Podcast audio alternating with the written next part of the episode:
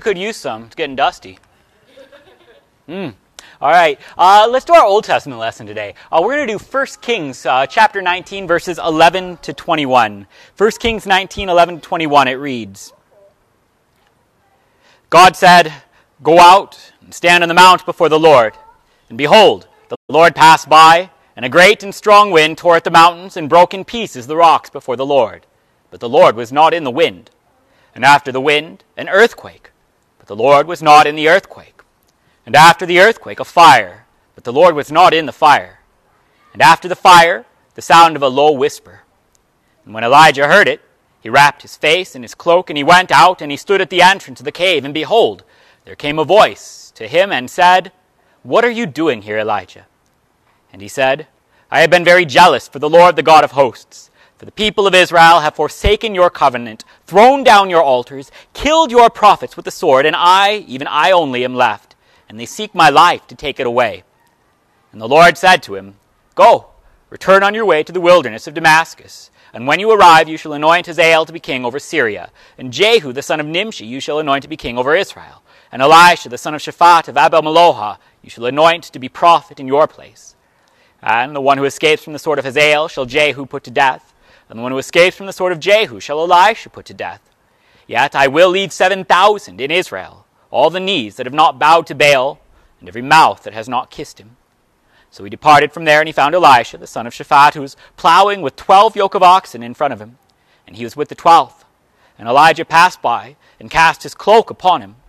And he left the oxen, and he ran after Elijah, and said, Let me kiss my father and mother, and then I will follow you. And he said to him, Go back again, for what, I have, what have I done to you? And he returned from following him, and he took the yoke of oxen, and sacrificed them, and boiled their flesh with the yokes of the oxen, and gave it to the people, and they ate. Then he arose, and went after Elijah, and assisted him. This is the word of the Lord. Thanks be to God. So, um, God was not in the big mighty wind, broke rocks, and God was not in the earthquake, and God was not in the fire. Where was God? Yeah, but how? Whispering word. The low whispering word. Um, this is what we want to talk about today. Because we, we recognize the idea that God is everywhere. Um, we, we, we recognize the idea that God is with us, but how? Is, is something that brings about um, endless amounts of frustration and doubt and despair. And, and when we look for God in the wrong places, um, oddly enough, we don't find Him. So, um, why, why is it so hard to accept that God would deal with us in lowly means?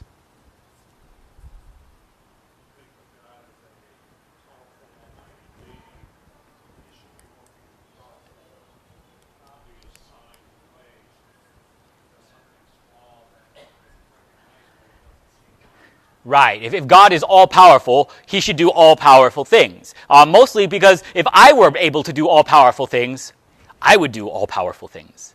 My biggest frustration here is that I'm pretty sure God is doing his job wrong. Because I'm not going to lie to you. If I could do that, oh, I would. He did.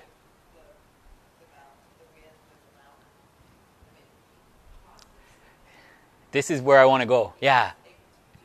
Yeah. And he did. But, but um, ultimately, though, this is a question of, of where promise is to be found.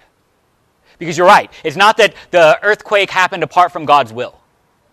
It's not that the fire happened apart from God's will. God caused those things.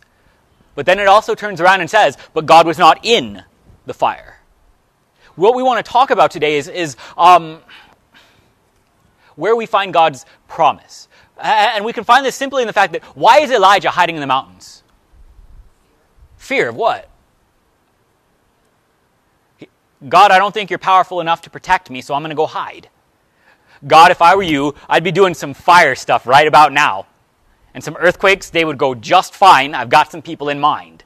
But since you're not going to take care of me, they're, they're, you can do these things fine, but you're not gonna. I better go hide in the mountains. Um, this is a question of where we can find God's promise at work. Because you're right, God can do all of these things. He, he is certainly capable. But, um, I, I mean, you could do it from the law. just in, in terms of the second commandment, you shall not misuse the name of the Lord your God, which means God gives you a name that is so powerful that you actually have to be careful how you use it, right? That's why he says, don't use it wrong. And so this means that we should fear and love God, that we do not curse, swear, use satanic arts, lie, or deceive by his name, but call upon it in every trouble, pray, praise, and give thanks. We want to be cautious with how we're tossing God's name around. Um, and you can do it by the law in that every time you stub your toe and you said, damn, um, what if God actually sent down hellfire?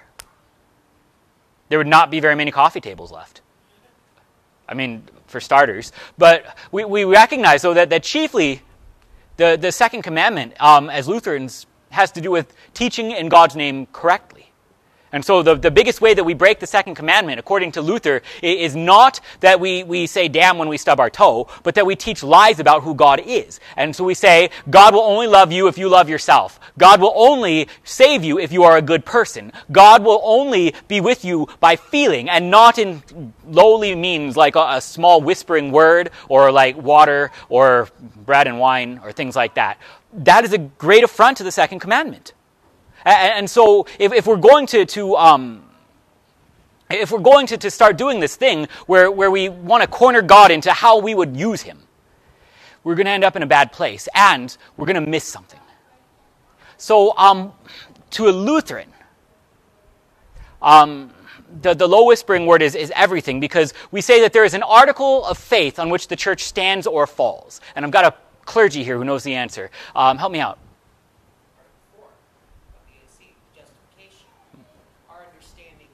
Mm-hmm.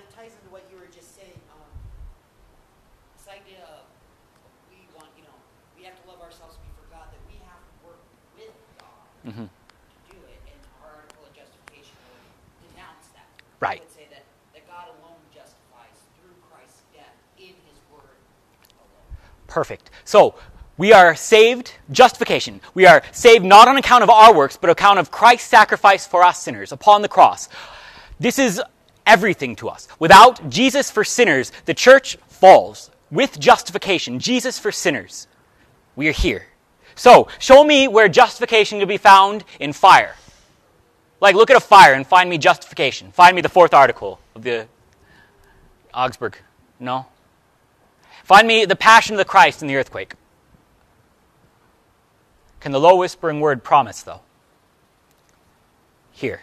Here's where we're going to start to, to fill things out. Because you know what? God can yell Hulk smash and then break everything that I don't like. But uh, that's not going to get me, a sinner, anywhere but hell. It's just not. If, if we want to try and talk about these things without God's word, we end up falling hugely short of what the, the church has always been sent to speak, of what God Himself wants for us. For does He have any desire of the death of the wicked? No, but if all I want to talk about is Him calling down fire upon the people I don't like, am I ever going to get to that conclusion?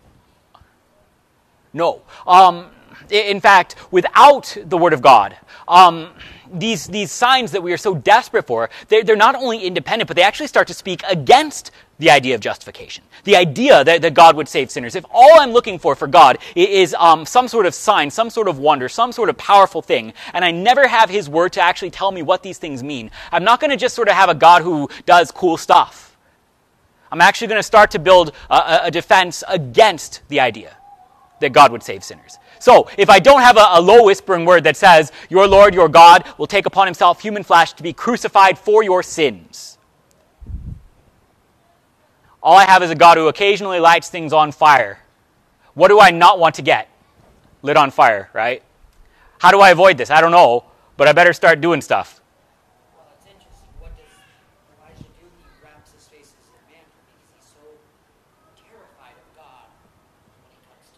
Not in the fire either. Where is he cautious?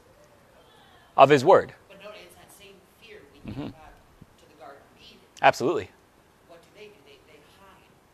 You know, we have this continuous theme that we hide from God because not in the fear of God of the first commandment sense of, of fearing the one who will care for you, but in that terror sense of, of if I approach him, if God actually happens to be here, how do I not get caught on fire? Right. right. Um, and so, even to stand before God, we, we veil ourselves. And this is something that we continue with today. How do you stand before this altar to commune unless you're baptized? You cover yourself with something. The robes of Christ's righteousness to cover all your sin. To stand before God sinful is to get smashed like the spider that's in my house. He does not get put in a cup and taken outside. I squish him. This is, there, there's no discussion. There's no patience. There, there's no long suffering. I squish the spider. And, in the same way, to stand before God with sin is to face wrath for sin because as it turns out well the god who made you and loves you also loves the people that you sin against and when you sin against god's kids he gets really upset um, so, so we clothe ourselves to stand before the Lord in the robes of baptism, um, in, in, righteousness that is not our own. Um, qualification for membership at St. Paul Lutheran Church has nothing to do with tithes, it has nothing to do with your pledge, it has nothing to do with your church attendance. It has to do with your baptism. That is first and foremost the requirement. You be baptized. And once you are baptized here, what are you? You're a child of God, but you're also a member here which is why we don't do rogue baptisms. Um, we actually make sure that once new life is made, we, we feed it. Because it's a, a terrible atrocity to have a child make new life and then abandon that child. Well, that's, that's not nice. Um, so, one of the things, though, that we're going to come to, to see is if we're going to deal with God, we've got to know where He is where his promise is, how we can actually find any sort of comfort, any sort of hope, any sort of assurance at all that's not sort of based on, well, I didn't touch the thing last time and nobody got lit on fire, so that's probably true. As long as I don't touch this, nobody dies. Don't step on a crack. This is where superstition starts to come from. You're dealing with God in terms of sign and consequence apart from word. That's what superstition is. I'm pretty sure that as long as I wear my purple shirt, there won't be an earthquake this day. And so far, so good. Or I can toss salt over my shoulder, or I can do any number of ridiculous things. But all of these happen when we divorce God from His Word. And we start to try and find Him in these great signs. There is something inside of our, our um, Lutheran confessions, our, um, our, our, Lutheran rule book, that tells us when or how, how, how Lutherans behave, what Lutherans believe. In, in the Smalcald articles was something that Luther wrote right as he was getting ready to die. So, you know, like when you kind of get to be a little bit older, and so you can be real grumpy in public and nobody yells at you anymore. I'm looking forward to it so much. Um, Luther, in the Smalcald articles, this is him being grumpy. Um, he, he's a grumpy old man. He's had it, and he's just laying it all out there. And you kids will listen to him complain in public. But he says this thing that, that sticks with us, that, that is very, very sharp, that, that is very, very important if you want to understand how God works. He says that God does not wish to deal with us in any other way than through the spoken word and sacraments. Whatever is praised as of the Spirit without the word and the sacraments is of the devil himself. In other words, if you want to look for God and you're not looking in word and sacrament, you're doing it wrong. And if you're finding something that you're convinced is from God and it's not from the word or the sacraments, it's not from God. Who's it from? the devil. And so I can say, for example, God, you know, I am, I am feeling unfulfilled in my marriage. I'm not, it's cool. Um, give me a sign, though. And if you give me a sign, I, I, will totally leave my family and I will go and have fun for myself. Oh, that's a sign right there. I just found the thing that told me that I should do the thing that I wanted to do all along. Who's that from? That is not from God. It's not. And you can do it where He's clearly speaking. And so I can say, all right, so I know that that's not okay because I have a sixth commandment, I have a fourth commandment, I have commandments that tell me, thou shalt not do that thing, sinner. Repent. Um, but there are other places where it's, it's even harder yet. Um, places where God is not necessarily um, spoken inside of his hidden will. And so I can say, well, where should I go to college? And if I want to ascribe to the divine, that I have to make the right choice or else. No. Am I really saying that if I go to the wrong school, God won't follow me? Mm-hmm. They broke up. It didn't work out. Um, a year later, he had a revelation from God that they should get married. Went and told her. They told their parents, and they got married. Because God had he had a revelation one night from God. Mm-hmm. I mean, that's that's hard to trump. Um, like if God spoke and told you. But this is, happens inside the church all the time too. Uh, there, to this day, especially in the evangelical bent of Christianity, um, your your preacher will have you know sort of visions from God, um, signs, feelings from God, and so I, I have you guys, I just, I'm going to try it out today to test it out. I have this feeling from on high last night that um, God really needs us to, uh, to, to get a trampoline for my yard. Also, you, God really needs you to pay me more money. God said, you guys. Are you really going to argue with God? Yeah, it's happened. It, it's happened. Um, and, and, so, how do you argue with that? Well, you. You either try and claim the divine for yourself and then you split the church, or you, if a, you're a Lutheran, you say, Get behind me, Satan. Um, because this is what we recognize. These are where these things are coming from. Um, when we start to divorce God from the places where He's promised to work, we're going to find something. It's not going to be God. And, and then ultimately, it will let us down. That's the thing about idols. They cannot save the way we think they can. And so when we put our hope and trust in these things, it, it, all starts to fall apart. And so if all you're looking for is a sign or a wonder or, or a feeling or, or anything, where does that fall apart? Well, what we want God to be, because I can't remember where I heard it, but uh, once heard somebody describe God. When we treat God like this, we want Him to be the divine vending machine. We come put Yeah. our quarters in, put our number in, and God gives us exactly what we want in the way we want it. Right. Versus i- His way. And, and so when we divorce God from His Word, we're attempting to turn God into our divine vending machine so we can get the life we want. It- It's the heart of prosperity preaching, really. Right. So, so when we, we divorce God from His word, we also divorce God from His will. If there's no word that says, this is who I am, this is what I like, this is what I don't, how do you know what God's will is? And if there's no will of God, then the only will left is mine. So, of course, I'm going to put my quarter in and try and get some Cheetos from God. Because I like Cheetos, and God should want me to have Cheetos. Um, when, when you separate God from means, you end up with, with weird stuff. Um, how does law and gospel work without God's word? One of those disappears. The other one you can kind of reason out. Like, genuinely, the, the shadow of the law is written on all men's heart. You won't see the fullness of it without God's word. But I can recognize uh, on some level that my life will be worse if people steal my things. And so stealing must be wrong. It's interesting to take uh, life. And, you know, worldwide, even the UN um, Board on Humanity starts by saying every human has the right to. Yeah. E- except when they do stuff to me. Um, because this is, the, this is where the gospel falls apart. Um, and so I can say, I can recognize that it must be wrong for people to take my stuff, but I cannot recognize that God should forgive them.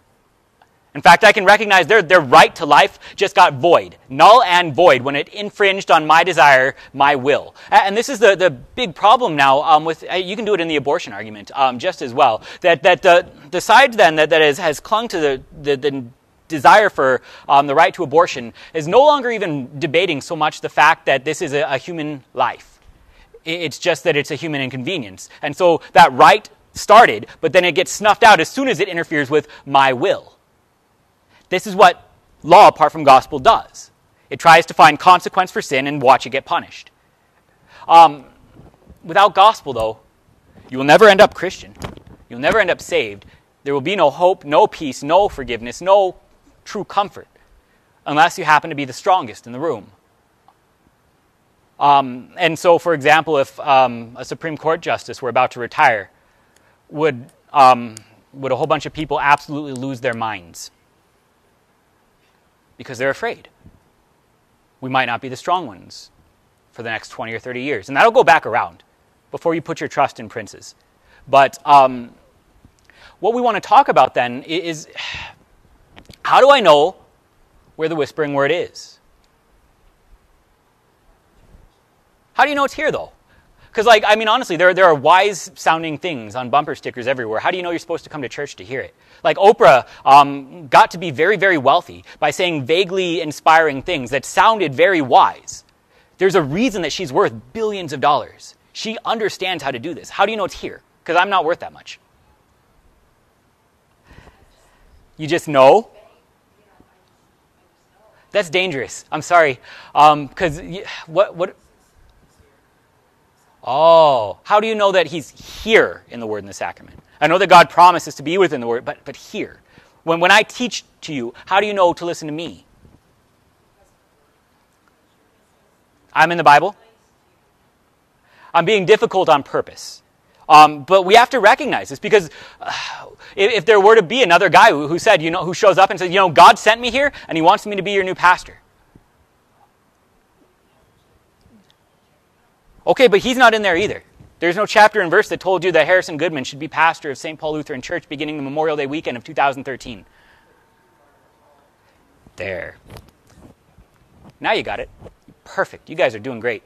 Yeah, I'm called. Um, we have ways that we would recognize whether or not God would be here, um, namely through the call. There are two kinds of calls that happen in the Bible. You have a question?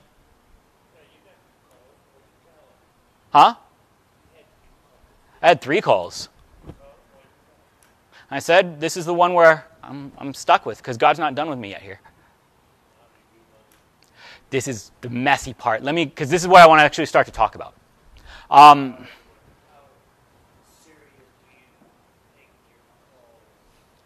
if it's from God, you set it aside with great peril. I don't understand how a pastor can say, I fully believe that God made me a pastor, but I'm not open to a call right now. That's gone poorly for every clergy in the Bible.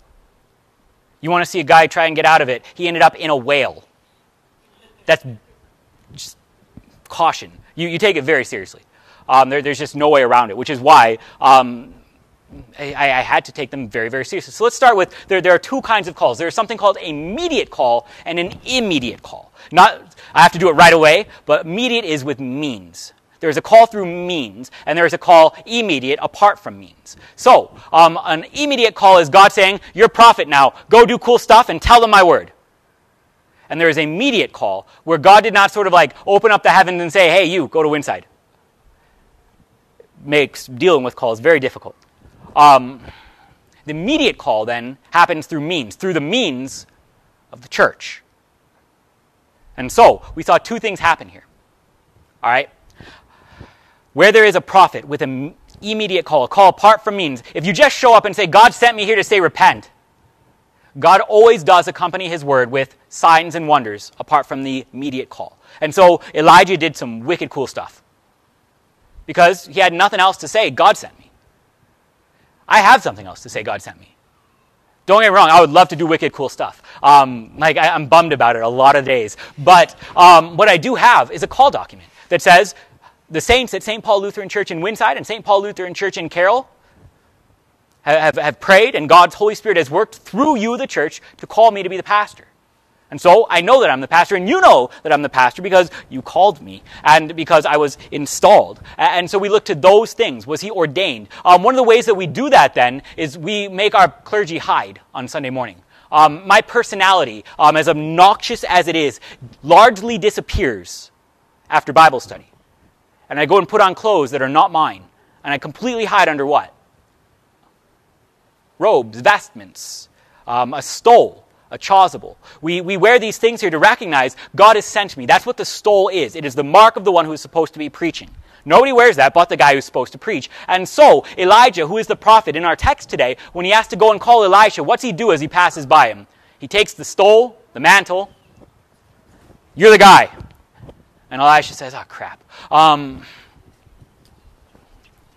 this is how we would mark these things.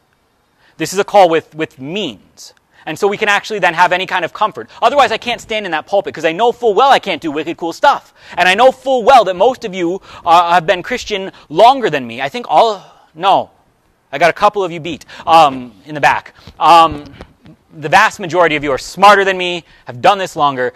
Why me? How can I say these things with any sort of confidence? And then I put on a stole, and God says, All right, I'm going to speak through you, dummy. Just relax. And so far, so good. This is how I, am normed. First, I'm sent to, to learn these things so that I don't just run my mouth with whatever happens to come to my mind, but I'm bound to something bigger than myself. Namely, when I was installed here, I promised you a couple of things. I would only teach the Word of God, nothing that's not in there. And I would only teach the Word of God as we understand it by the Book of Concord which means that when I'm saying stuff and you're like, I don't know about this, Pastor, we didn't do this when I was growing up, I can say, all right, let me check because I might be wrong.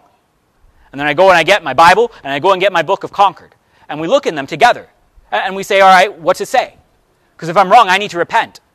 And if I'm not, then what we're doing is okay. But it's, it's always apart from me. This is the joy of the mediate call. Because as much as fun as I would love to like bring down fire and do all sorts of wicked cool stuff, the mediate call is the one who has the safety net. The prophet goes out purely on what the Lord said.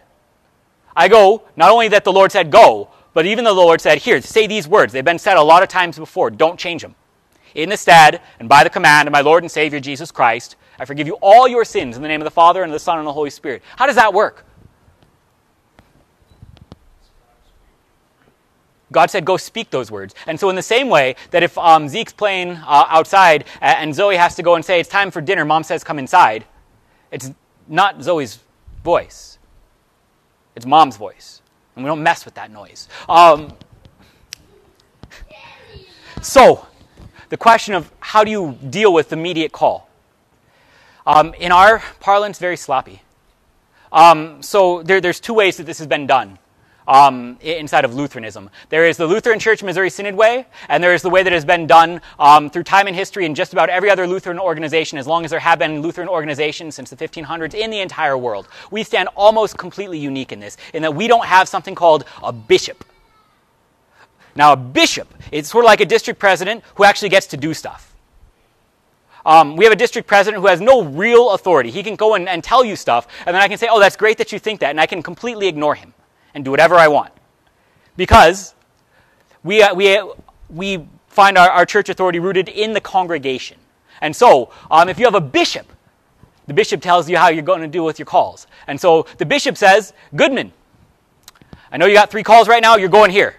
And I say, I don't like that. And he says, Too bad. And I say, Well, at least I know. We have a sloppier system. We do because everything comes from the congregation. And so, how did y'all vote to call me? Or how did y'all call me? Excuse me.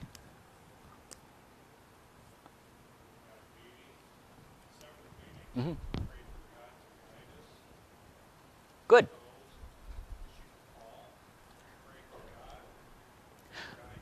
We believe that God does guide his people. We believe that God has promised to provide these things. And so when, when your congregation then gathered before I, I was called, you prayed and you say, God, guide us. And then you, you voted. And we recognize that that was God working through the means of this system to, to call a pastor. And so then I had two calls because I was called to Spencer and Lynch, Nebraska, and I was called to Winside and Carroll, Nebraska. And it's ugly messy. Huh? See, this is one of those because it's messy. There are no. There are different guys who have different understandings as far as how long this goes. I know guys that have sat on calls for months at a time. Um, I am firmly of the opinion that if Jesus can die and rise in three days, you probably ought to figure out where you're going to speak um, in, in, about such time. Um, which made this last batch really uncomfortable for me because they came Friday before I jumped in a car and disappeared for two weeks. So I had to sit on those things for at least a week longer um, than I was necessarily super thrilled about. Um, but God thinks some things are funny that I don't understand. Um, as far as how, um, we recognize that, first of all, um, anything that I do, am I Jesus Christ? That's good to recognize. Anything that I do will be tainted by sin, correct? Because sinners sin. Will God forgive me? How do I know this?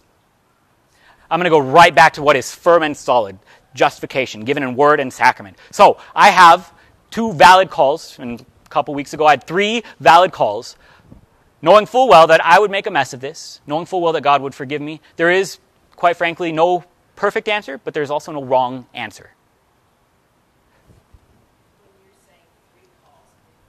I'm still called to Winside. Yeah, all along. There, there was never a point in time where I was not called to Winside. I had three perfectly valid calls. I had one then to New Mexico, one then to Texas, and one then to Nebraska. And, and so then we, we start to say, all right, God, where can you use me? Um, and it's ugly because honestly, if we were Pentecostal or Baptist or some sort of Protestant bent, we go by a feeling. And so I say, well, God, give me the tingly winglies wherever you, you need me to be. And so I'll, I'll spin around with a stick, and if I get the tinglies pointing north, I go north. If I get the tinglies pointing south, I go to the bathroom. It, it just it depends on what's going on. We don't have that. And so we, we again try and work through means. And so, all right, there's a, a congregation in, in Nebraska that desperately wants to be Lutheran, that over the last five years, we have worked to establish not only um, goals and growth, but, but trust. Um, is this something that I, I, can honestly believe that God is done with? There are elements of this congregation right now that I just could not for the life of me step away from and see go into vacancy. Um, and so I, no, I'm not done with you guys. Um, it, it's sloppy, and I probably sinned, but God most certainly forgives and He blesses. That's the joy of this.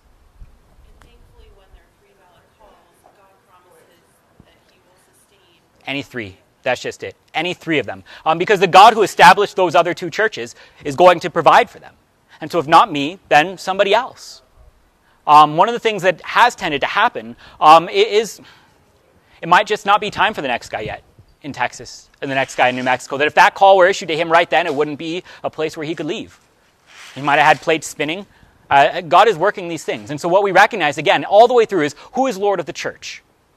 Who has to take care of this? Which means should I have gone to Texas? You would have been taken care of because God would have taken care of you. Should I have gone to New Mexico? Texas would have been taken care of. And you, God is at work inside of this whole thing.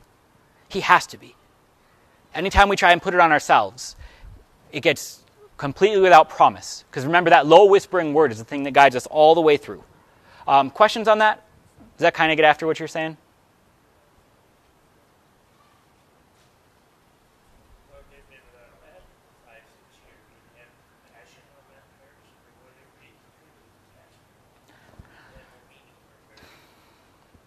You know, um,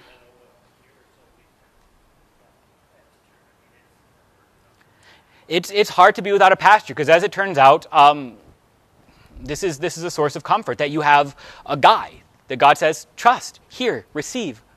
Um, and, and for that matter, pastors also do very, very poorly apart from congregations. Um, it, this, is, this is chicken and head. Neither do well when you divorce the two. Um, one flaps around maybe a little bit more, and one squawks maybe a little bit more, but they were actually meant to go together. And so, um, as Lutherans, and this is how we understand, um, especially our call process the way it is, um, a church is not a pastor alone, and a church is not a congregation alone. A church is God uniting these two together, that people would receive word and sacrament. For how can they hear unless somebody's speaking?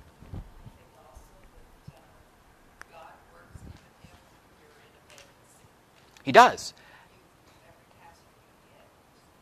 And this is again. Good. And this is where the stole becomes very, very important um, in a vacancy. And so, if, or even if I'm, i was on vacation for a week, um, and, so somebody else stood in this pulpit, how do you know to listen to them? The elders put the stole on him. So whenever I'm not here, I talk to my elders and I say, him. And they say, him. And we say, him. And then he wears a stole. So that should somebody else come in vacancy, you know whether or not you ought to listen to him. And, quite frankly, when I showed up brand new five years ago, how did you know to listen to me? Because you could look at me and say, the last pastor was smarter. I know. And he was and is. And I can say, the last pastor sang better. And he does and did. I know. And I can say a lot of other things. How do we listen to this guy? And then I look at that, that stole and I say, all right, God, you're going to do this thing. Even through that. All right, fine. So be it. Um, we, we insist that God be tied to means because when we start to divorce God from the means, it ends up on the people, on the unpredictability, on the law and not the gospel, wholly and completely. And not even the fullness of the law, just the shadow of it that we can sort of delve out for ourselves. Um, it's, it's honestly, um, watching us try and deal with the law apart from the full revelation of the Word of God is, is watching like elementary school kids try and figure out where babies come from. Like they have some general ideas, but if you actually listen to the conversation, it's hilarious and awkward and uncomfortably wrong. They're doing their best to puzzle it out, but until somebody actually comes along and explains the whole thing, they're never going to have the fullness around it. In the same way, we deal with the law that clumsily and that awkwardly and that uncomfortably because we, we just try and do it by cause and effect. And we have this idea of what's fair that really slants the thing because we ourselves are tainted by sin. And so, as my children try and puzzle out what's fair inside the household, um, what happens to be fair all the time? Nothing. I don't understand it. but it's always not fair. Um, but that's not fair has really sort of come to mean I don't like that this thing is happening. You're not going to get the fullness of the law from I don't like this is happening. Right? Because the times I really enjoy the seventh commandment being broken are not the times it's being broken against me, but the times I'm breaking it against others. Right?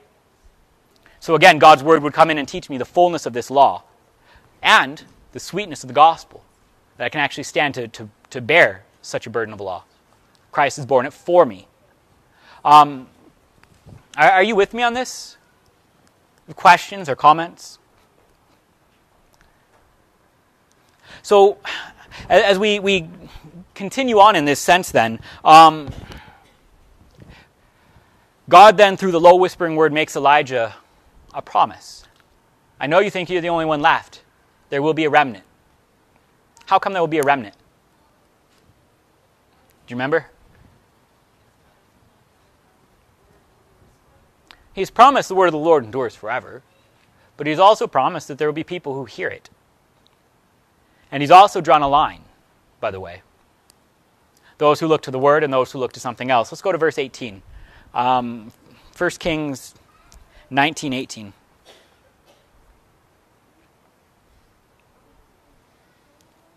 Yet I will leave 7,000 in Israel, all the needs that have not bowed to Baal, and every mouth that has not kissed him. Where's the line that God draws?